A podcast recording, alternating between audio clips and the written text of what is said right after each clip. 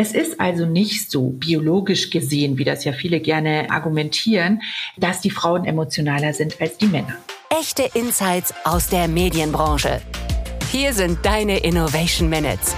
Direkt aus dem Media Lab Bayern. Das eben im Snippet war Magdalena Rogel, Leiterin Diversity und Inclusion bei Microsoft Deutschland. Und vergangenes Jahr hat sie außerdem ein Buch veröffentlicht. Der Titel lautet Mitgefühl.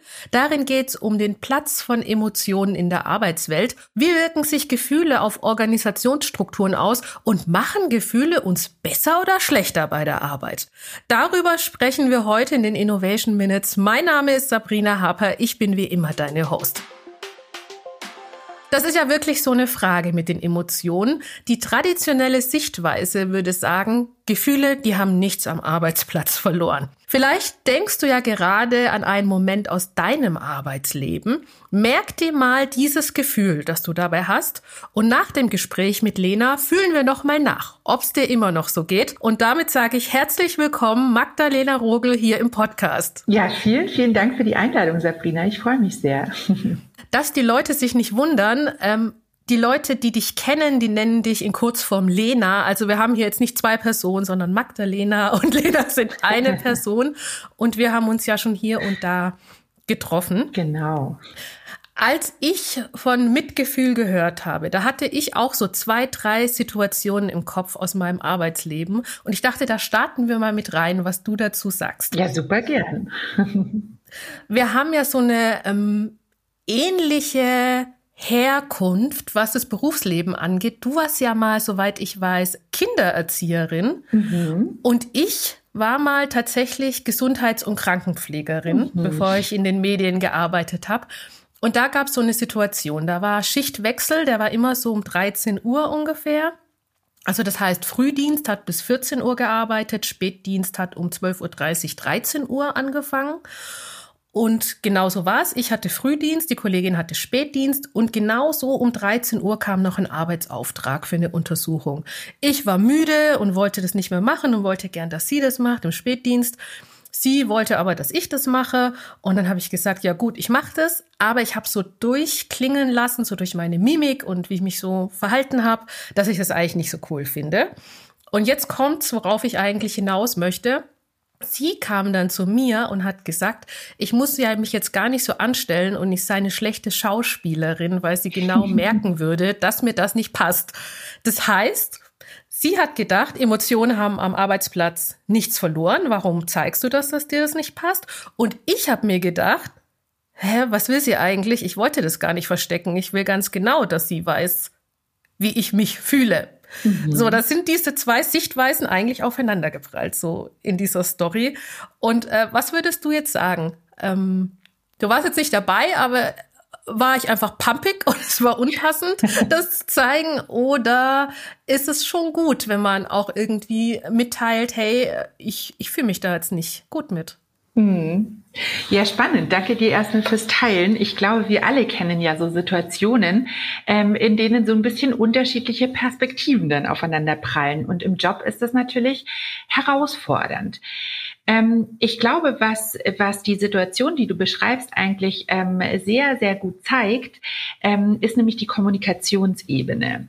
Und das ist ganz interessant. Ähm, auch darüber habe ich in meinem Buch ähm, kurz geschrieben, weil ich das äh, sehr wichtig finde, dass wir uns dessen bewusst äh, sind, wie Kommunikation funktioniert und dass Kommunikation eben immer emotional ist. Und ich finde, das zeigt diese Situation sehr gut, weil du sagst, ja, ich habe dann durchblicken lassen, dass mir das eigentlich gar nicht passt. Die Kollegin Kollegin hat es empfunden, du bist eine schlechte Schauspielerin, so hat sie es dann geäußert. Ja.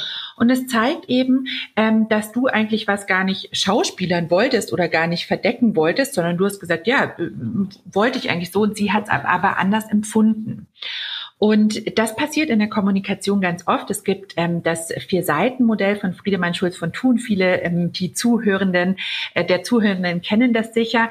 Ähm, das Modell ist aber eigentlich sehr einfach auch beschrieben. Es geht darum, dass zwischen Sender und Empfänger eben unterschiedliche Ebenen sind und dass ich das, was ich sage oder das, von dem ich meine zu sagen, muss bei meinem Gegenüber nicht unbedingt so ankommen, wie ich das meine.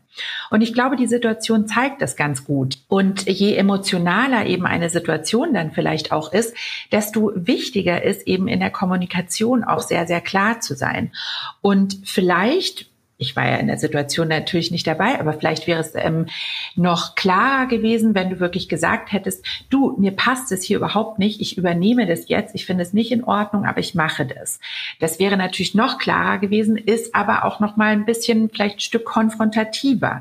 Ähm, da muss man natürlich gucken, wie funktioniert das auch. Aber ich glaube, dass Kommunikation und Emotionalität in der Arbeitswelt direkt miteinander verbunden sind und ähm, das zeigt zeigt eben nochmal auch ganz deutlich, wie wichtig diese Empathieebene ist, weil wir nicht mit jeder Person im Arbeitsleben gleich kommunizieren können. Nicht mit allen haben wir ähm, ähnliche Ebenen. Es gibt vielleicht Kolleginnen, mit denen kann ich sehr flapsig und direkt sein und die ähm, ja, nehmen das überhaupt nicht übel.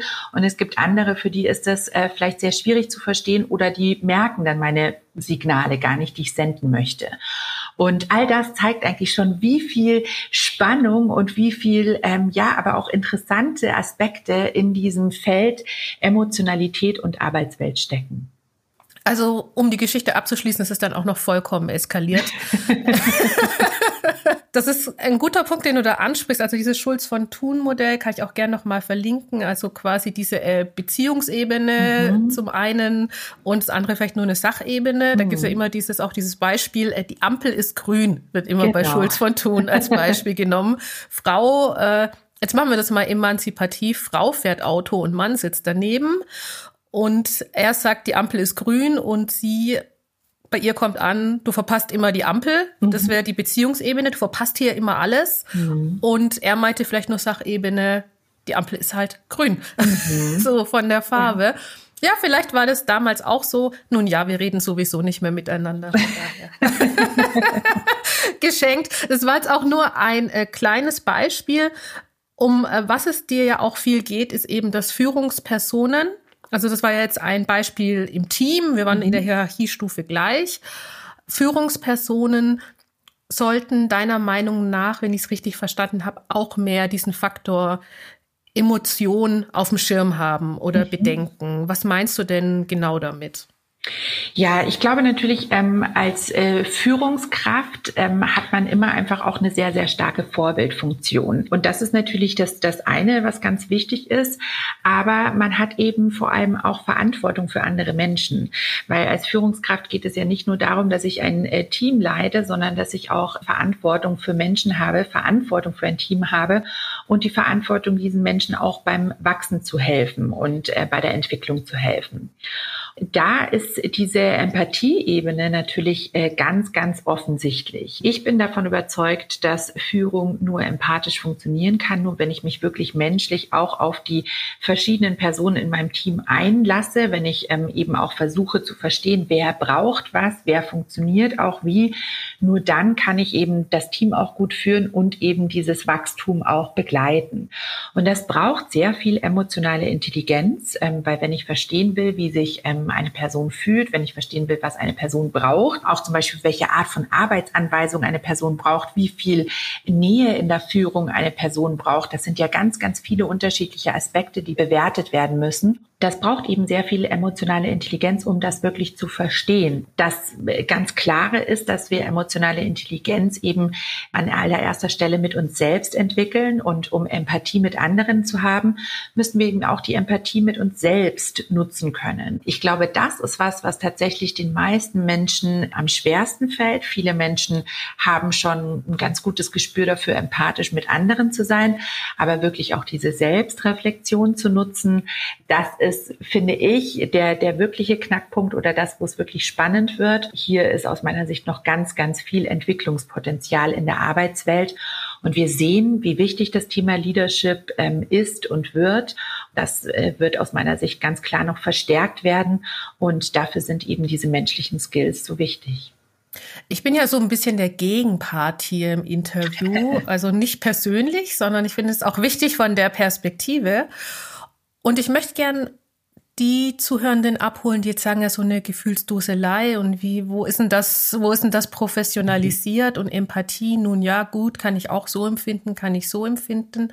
Mhm. Vielleicht noch mal ein Beispiel ähm, aus meinem Umfeld. Wir haben mal einen Stärkenworkshop gemacht Und der hat mich wirklich geprägt mhm. und der hat mir total viel gezeigt. Bei uns im Media Lab Team gibt's ganz viele, die eine Fokusstärke Kreativität mhm. haben, was einen ja mhm. nicht wundert in einem Innovationshub. Ich habe das auch, aber meine Fokusstärke war Fokus. Also ich bin sehr fokussiert mhm. auf Dinge. Wenn man das ableitet mhm. aus diesem Test, ist es, ich liebe Deadlines, ich liebe Rahmenbedingungen, ich liebe Ziele. Mhm. Und eine kreative Person hat das zwar auch alles auf dem Schirm, die liebt es aber auch Dinge auszuprobieren oder Dinge iterativ zu entwickeln, Dinge, Wege ein bisschen auszutesten und zu gucken, passen die dazu oder nicht. Und dann bin ich auf der anderen Seite und sag, ja, aber zahlt das jetzt wirklich auf unser Ziel ein? Ist das jetzt hier der direkte Weg?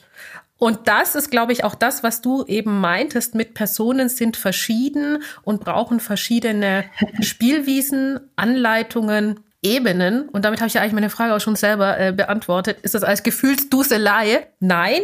Wie packt man denn das, wenn man jetzt in der Führungsposition ist, auf eine professionelle Ebene, eben diese verschiedenen Bedürfnisse der Mitarbeiter und Mitarbeiterinnen? Hm, ja, ja, äh, auch hier danke fürs Teilen. Ich finde, das, das ist ganz spannend und zeigt ja, wie wichtig das ist, dass wir uns auf dieser menschlichen Ebene ähm, miteinander auseinandersetzen und vor allem, dass wir uns mit uns selbst auseinandersetzen. Ich finde es ganz interessant ich, ich äh, wiederhole dieses Thema sehr, sehr oft in den letzten Monaten, weil es mir wirklich so wichtig ist. Ich glaube tatsächlich, wir müssen das Wort Selbstbewusstsein neu prägen und wir müssen dem seine eigentliche Bedeutung zurückgeben. Weil im Alltagssprachgebrauch nutzen wir das Wort Selbstbewusstsein so für Coolness, für Stärke, ähm, auch gerne mit Führungskräften verbunden. Aber was Selbstbewusstsein eben eigentlich bedeutet, ist das, was du gerade beschrieben hast, so schön. Eben sich bewusst zu werden über die eigenen Stärken, bewusst zu werden über die eigenen Werte, bewusst zu werden über die eigenen Emotionen, bewusst zu werden über das eigene Handeln. All das ist eben Selbstbewusstsein. Und das ist so relevant ähm, in der Zusammenarbeit, dass wir eben lernen, was brauche ich, wie funktioniere ich. Und das ist eben auch das Erste, was ähm, Führungskräfte eigentlich brauchen und ähm, nutzen sollten. Also wirkliches Selbstbewusstsein zu entwickeln, sich wirklich zu verstehen, sich zu reflektieren, wer bin ich, was bin ich für ein Mensch, was ist eben auch mein Führungsstil und welchen Führungsstil braucht mein Team. Und so wie du das gerade beschrieben hast, ist das ja sehr klassisch und es ist in ganz vielen Teams, dass es eben unterschiedliche Persönlichkeiten gibt. Und das wiederum wiederum ist ja das Spannende an der Diversität. Diversität wird ja als Buzzword rauf und runter äh, geschrien, gerade auf LinkedIn und sonstigen Plattformen und wird gerne so als Allheilmittel benutzt. Ja, wenn alles divers ist, dann ist es super. Wenn wir diverse Teams haben, dann ist es toll.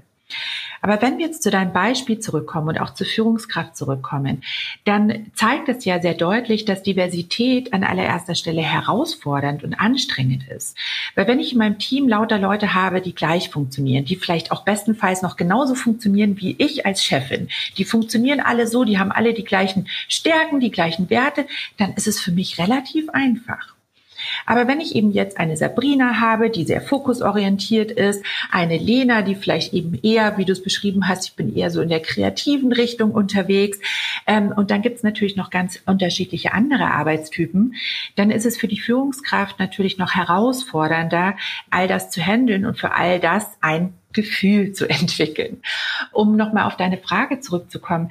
Natürlich geht es nicht um Gefühlsduselei und es geht nicht darum, dass wir uns jetzt jeden Morgen hinsetzen im Sitzkreis und einmal die Klangschale anschlagen und sagen, wie fühlen sich denn heute alle und äh, wie ist das so? Also ich, ich rede jetzt gerade ein bisschen überzogen, ich glaube, das ist offensichtlich. Was ich sagen möchte, Emotionen und die Arbeitswelt. Das hat nichts damit zu tun, dass wir alle unsere Emotionen jetzt ungefiltert übereinander auskippen, sondern was eben gemeint ist, ist, dass wir einen intelligenten Umgang mit unseren eigenen Emotionen finden, dass wir lernen, dieses Selbstbewusstsein zu entwickeln und dass wir so dann eben auch sinnvoll miteinander umgehen können. Um auf Führung zurückzukommen, ist ja hier auch die wichtige Ebene, dass Führung in ganz, ganz vielen Bereichen mittlerweile nichts mehr mit einer Position oder mit einem Titel zu tun hat, sondern dass wir ganz oft Leadership-Rollen übernehmen, beispielsweise für Projekte. In deinem Fall hast du die Leadership-Rolle für diesen Podcast, so sehe ich das offensichtlich. Und ich glaube, das ist ganz wichtig, dass wir uns dessen auch bewusst sind, dass wir in ganz vielen Situationen auch eine Leadership-Haltung, eine Führungshaltung übernehmen und dass wir deshalb alle eben dieses ähm, Führungsbewusstsein brauchen und diese emotionale Intelligenz, um Leadership dann auch wirklich empathisch leben zu können. Du bist ja ein weibliches Teamlead. Wie geht's dir denn wenn du da mit diesem Emotionen-Thema kommst. Du bist ja auch in eher einem männerdominierten Feld unterwegs. Ist das, wie gehst du damit um, wenn so ein Vorwurf kommt, wie das ist jetzt so ein was Weibliches oder so, mhm. das ist, das, das passt nicht rein, das ist viel zu weich? Ja, ja. Das ist natürlich eine Assoziation, die sehr oft kommt. Ähm, für mich war der Anspruch, als ich das Buch geschrieben habe, dass ich gesagt habe, ich möchte in jedem Kapitel mindestens eine wissenschaftliche Studie, weil ich eben nicht wollte, dass mir jemand Gefühlsduselei vorwerfen kann und weil ich schon wusste, dass das vermutlich kommen wird, dass gesagt wird, ja Lena, du hast ja gar keinen akademischen Background und ähm, warum glaubst du jetzt, dass du Expertin für dieses Thema sein möchtest? Und deshalb war für mich ganz klar, dass ich bei jedem Kapitel eben mindestens eine ähm, Studie zitiere. Und es gibt ein Kapitel, das ist mir am allerschwersten gefallen zu schreiben. Und äh, das hat den Titel, warum Emotionen einen Gender Bias haben. Also genau das Thema, was du gerade angesprochen hast. Deshalb Gender Bias, also Gender Vorurteil, weil es eben nicht so ist. Auch hier ähm, habe ich mehrere Studien gefunden und eine ähm, zitiere ich immer sehr gerne, weil ich die so ja wichtig und aber auch so simpel finde. Die University of Michigan hat nämlich untersucht und hat dabei Männer und Frauen, also hat eine gemischte Gruppe über mehrere Wochen untersucht und konnte eben belegen, dass Männer und Frauen gleich emotional sind und dass auch die Schwankungen sehr, sehr ähnlich sind in den Emotionen. Es ist also nicht so biologisch gesehen, wie das ja viele gerne argumentieren, dass die Frauen eben emotionaler sind als die Männer. Wie kommt es aber, dass wir diese Wahrnehmung haben? Wie kommt es so, dass, dass wir immer so denken, ja, das ist weiblich, das ist männlich? Das ist natürlich die Prägung, in der wir aufwachsen. Es ist eine gesellschaftliche Prägung, eine ähm, soziale Prägung, eine familiäre Prägung, die da oft reinspielt. Ich finde es ganz interessant, wenn ich so in meine Zeit als Kinderpflegerin auch zurückschaue, weil diese Prägung natürlich sehr, sehr früh anfängt. Leider ist auch in meiner Zeit als Kinderpflegerin, die noch nicht ganz so lange her ist, immer wieder beispielsweise der Spruch gefallen, wenn ein äh, kleiner Junge hingefallen ist, dann gab's, ah, Mai, komm, steh auf, Indianer kennen keinen Schmerz. Dieser Spruch ist nicht nur geschlechtsdiskriminierend, sondern auch rassistisch nebenbei gesagt. Aber auf jeden Fall zeigt dieser Spruch schon sehr deutlich, wie früh wir anfangen, eben Emotionen zu filtern. Und äh, die Jungs, die ähm, dürfen nicht weinen, die dürfen keine Schmerzen haben, denen darf nichts wehtun. Und bei den Mädchen wird das aber ganz anders bewertet. Auf der einen Seite werden ähm, Mädchen natürlich auch sehr, sehr früh schon ähm, eher vielleicht in die Richtung gelenkt, dass sie ja sich um die kleinen Puppen kümmern, dass sie immer lieb sind, dass sie immer schauen, dass es den Puppen gut geht. Also wir lernen eben sehr, sehr früh in so Mustern zu denken. Und überzogen gesagt, und das sind eben diese Klischees, mit denen wir aufwachsen, lernen Jungs schon sehr früh mh, hm, Gefühle, nee, das ist nicht cool, das ist, äh, da, da bin ich ein Waschlappen. Das versuche ich lieber zu unterdrücken. Und bei vielen Mädchen wiederum ist es sehr früh so, dass sie schon in eine sehr, sehr starke, fast schon übertriebene Empathie ja, gedrängt werden.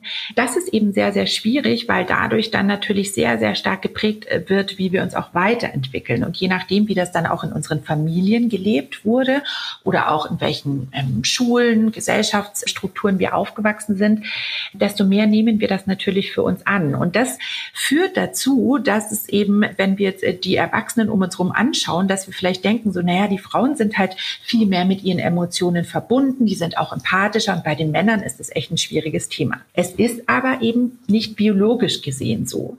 Und auch hier ist es interessant, wenn ich äh, an die kleinen Kinder zurückdenke. Und ich denke, das haben auch viele Zuhörende schon erlebt, dass beispielsweise Babys weinen, wenn andere Babys weinen oder Babys lachen, wenn sie lachen hören, obwohl sie überhaupt nicht wissen können, gar nicht verstehen können, um was es geht. Aber das zeigt eben, dass diese Emotionalität, diese Empathiefähigkeit auch schon sehr, sehr früh da ist.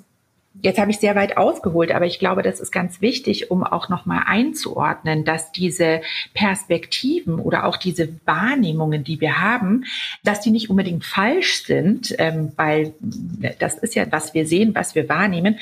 Aber wir sollten eben hinterfragen, woher kommt das? Und für mich das Fazit daraus ist eben, dass wir ähm, gemeinsam gucken müssen, wie wir auch unsere emotionale Intelligenz auf einer gesunden Ebene wieder weiterentwickeln können, wie wir unsere Empathiefähigkeit neu trainieren können. Und das Schöne ist aber, wir, wir haben das alle, wir alle haben quasi diese Muskeln dafür in uns drin und ähm, wir können das lernen, wir können das üben, wir können das umsetzen. Das ist was, was mich sehr, sehr stark antreibt, weil ich davon überzeugt bin, dass es nicht darum geht, dass das jetzt in Anführungsstrichen weibliche Führungsskills sind oder dass wir weibliche Führung brauchen. Nein, wir brauchen eine zukunftsfähige Führung, wir brauchen eine empathische Führung und das Potenzial dafür haben wir alle und wir können das auch nur schaffen und erreichen und eben auch eine empathische Arbeitswelt gestalten, wenn wir alle miteinander arbeiten und wenn wir nicht sagen, die einen und die anderen. Du sagst, diese Muskeln haben wir in uns drin. Wie sieht denn so ein Fitnessstudio aus, in dem wir das jetzt üben können? Also was macht denn jetzt die Führungskraft, aber auch jetzt irgendwie der Angestellte, die Angestellten, die Mitarbeiterinnen, was auch immer. Wie schaffe ich das? Zum einen das zu trainieren für mich selber. Vielleicht fangen wir mal so an. Die Frage ist zweigeteilt. Zweiten Teil stelle ich danach. Mhm. Wie schaffen wir das, dass wir erstmal dahin kommen, das zu trainieren? Ja, ja, ich finde das ganz schön, äh, das, das Bild von einem Fitnessstudio, weil auch da, da gibt's ja ähm, relativ einfache und simple Übungen, die auch Einsteigende ähm, easy umsetzen können, wo man noch gar nicht so ein Profi jetzt sein muss. Und ähm, eine ganz, ganz simple Übung für mich ist wirklich das, ähm, was ich vorher schon angesprochen habe, das Selbstbewusstsein trainieren. Ich mache immer so diese kleine Pause, weil mir wichtig ist, eben das Bewusstsein in den Vordergrund zu stellen. Das ist wirklich erstaunlich, wenn man mal damit anfängt, weil man dann erst realisiert, wie wenig bewusst man sich über sich selbst ist in vielen Situationen. Eine Übung, die ich immer gerne mitgebe, weil sie wirklich ganz easy und für alle umsetzbar ist, ist, sich dreimal am Tag äh, beispielsweise im Handy einen Wecker zu stellen, dass man sagt, morgens, mittags, abends, immer zu einer festen Uhrzeit, wo das Handy kurz klingelt und man in dem Moment mal kurz ein bis drei Minuten innehält und kurz überlegt, okay, wie fühle ich mich gerade, was für Emotionen sind gerade in mir und vielleicht noch die Zusatzfrage zu stellen, warum? Ist das vielleicht, bin ich gerade aus einem gestressten Meeting rausgekommen? Fühle ich mich total gut heute, weil die Sonne draußen scheint? Habe ich jemanden getroffen und das hat sich verändert? Und ich glaube, dieses dreimal am Tag innehalten, dreimal am Tag ein bis drei Minuten, das schaffen wir alle und das ist auch ganz egal, wo wir da gerade sind, ob wir gerade beim Einkaufen an der Kasse stehen, ob wir zu Hause am Laptop sitzen, ob wir ähm, im Büro unterwegs sind, einfach mal kurz innehalten und gucken, wie ich mich fühle. Das ist so wichtig. Ein kleines Cheat Sheet in Anführungsstrichen, was ich dazu gerne zur Hand gebe, ist das Rad der Emotionen. Das ist eigentlich nur ein Bild, ähm, kann jeder suchen. Im Internet äh, gibt es tausende Abbildungen dazu. Aber was so spannend daran ist, ist eben, dass auf dem Rad der Emotionen ganz viele unterschiedliche Emotionen abgebildet sind. Also eigentlich alle Emotionen, die wir so fühlen können. Und das ist ganz erstaunlich, weil auf diesem Rad für alle Zuhörenden sicher Emotionen dabei sind, die uns jetzt im ersten Moment gar nicht einfallen würden. Und das ist so wichtig, dass wir eben einerseits dieses Bewusstsein über uns selbst entwickeln, aber dass wir auch die Sprache wiederfinden, was Emotionen betrifft. Weil wir da ja sehr, ja, sprachlos sind ähm, in vielen Situationen. Wenn wir sagen, ja, wie fühle ich mich denn gerade oder wie fühlst du dich, dann ist so, ja gut, ja, ich bin glücklich, ja, ich bin vielleicht äh, traurig oder ich bin gestresst, bin genervt, ich bin wütend. So, aber dann hört es schnell auf und eben auch mal so ein bisschen intensiver und tiefer zu schauen, was sind das vielleicht für Dinge? Und oft sind das ja auch Kombinationen aus Emotionen, die dann so, ein, so eine Mischung ergeben. Das ist ganz, ganz wichtig und relevant, ähm, um sich selbst dann besser zu verstehen und so eben auch als Führungskraft besser agieren zu können. Ich danke dir. Du hast jetzt schon den zweiten Teil der Frage nämlich mitgenommen mit, äh, wie setzen wir das dann auch in der Praxis ein? Also zum mhm. Beispiel mit dem Rat der Emotionen. Ich kenne das auch. Ich werde das auch verlinken. Und woran ich noch denken musste, du meintest, einerseits, wir haben wenig Worte für unsere mhm. Gefühle oder vielleicht äh, nutzen wir zu wenig Worte. Das zweite, was mir einfiel, ist in meiner Kommunikation das Thema gewaltfreie Kommunikation. Das ist vielleicht da auch so etwas, was reinspielt. Ja. Mhm. Wie drücke ich mich aus? Ja, ja, definitiv. Das, das ist ein ganz, ganz wichtiger Aspekt. Und da sind wir eigentlich schon wieder beim Anfang, bei unserem Einstieg, ähm, dass eben die Kommunikationsebene so wichtig ist und dass Kommunikation immer emotional ist und deshalb ganz wichtig ist, dass wir eben auch solche Methodiken aus der gewaltfreien Kommunikation oder ich nutze lieber ähm, das Wort empathische Kommunikation, weil gewaltfrei, das klingt immer so, als was ist dann das ja. Gegenteil davon? Also ich tue mir damit ein bisschen schwer, aber ich, also ich glaube, diese Methodiken sind ganz, ganz wichtig, um eben auch zu verstehen, wie kann ich meinem Gegenüber, wie kann ich meinem Team, wie kann ich vielleicht meiner Führungskraft eben auch bewusst machen, verständlich machen, auch eben in herausfordernden Situationen, auch vielleicht in Situationen, in denen starke Emotionen mit einer Rolle spielen, in denen man vielleicht sehr wütend, sehr enttäuscht ist. Ähm, wie kann ich das eben auf eine Art und Weise machen, die trotzdem noch empathisch und wertschätzend ist? Magdalena, die Innovation Minutes gehen immer maximal 30 Minuten, so ist das Versprechen. Von daher äh, mache ich hier einen Punkt. Ich glaube aber, äh, wir haben ganz viele Themen hinterlassen, die wir, glaube ich, noch mal in der zweiten Folge besprechen müssen. Ja, gerne. Ich danke dir auf jeden Fall bis dahin sehr schön, dass du dir Zeit genommen hast, diese 27 Minuten sind wir gerade äh, mit äh, uns zu sprechen. Und mich würde natürlich interessieren, wie geht's dir da draußen? Wie geht's dir mit Gefühlen am Arbeitsplatz? Und wenn du an den Anfang dieser Folge denkst, da meinte ich, denk mal an eine Situation und wie ging's dir damit? Und jetzt, wenn du noch mal zurückdenkst, wie geht's dir jetzt damit? Hat sich was emotional bei dir getan oder denkst du, hey, hier ist ein oder andere Ansatz, den ich mal umsetzen würde? Also ich habe für mich mitgenommen, ich denke öfter an Schulz von Thun. Lass mir doch gern deine Gedanken da. Die kannst du zum Beispiel direkt in das Q&A bei Spotify schreiben oder schreib mir eine Mail, sabrina at media-lab.de oder schreib mir auf LinkedIn oder was auch immer. Und ich freue mich natürlich total, wenn du diesem Podcast folgst und noch besser, wenn du mir ein paar Sterne da lässt, wenn dir diese Episode gefallen hat. Das war's für den Moment von den Innovation Minutes. Die nächste Folge erscheint in etwa zehn Tagen. Dann geht's um ein anderes Thema und zwar sprechen wir über den Einsatz von KI, wenn es um Hate Speech geht. Da hat sich nämlich einiges getan. Hör gerne rein. Ich wünsche dir auf jeden Fall jetzt eine tolle Woche und wie immer viel Erfolg bei allem, was du tust.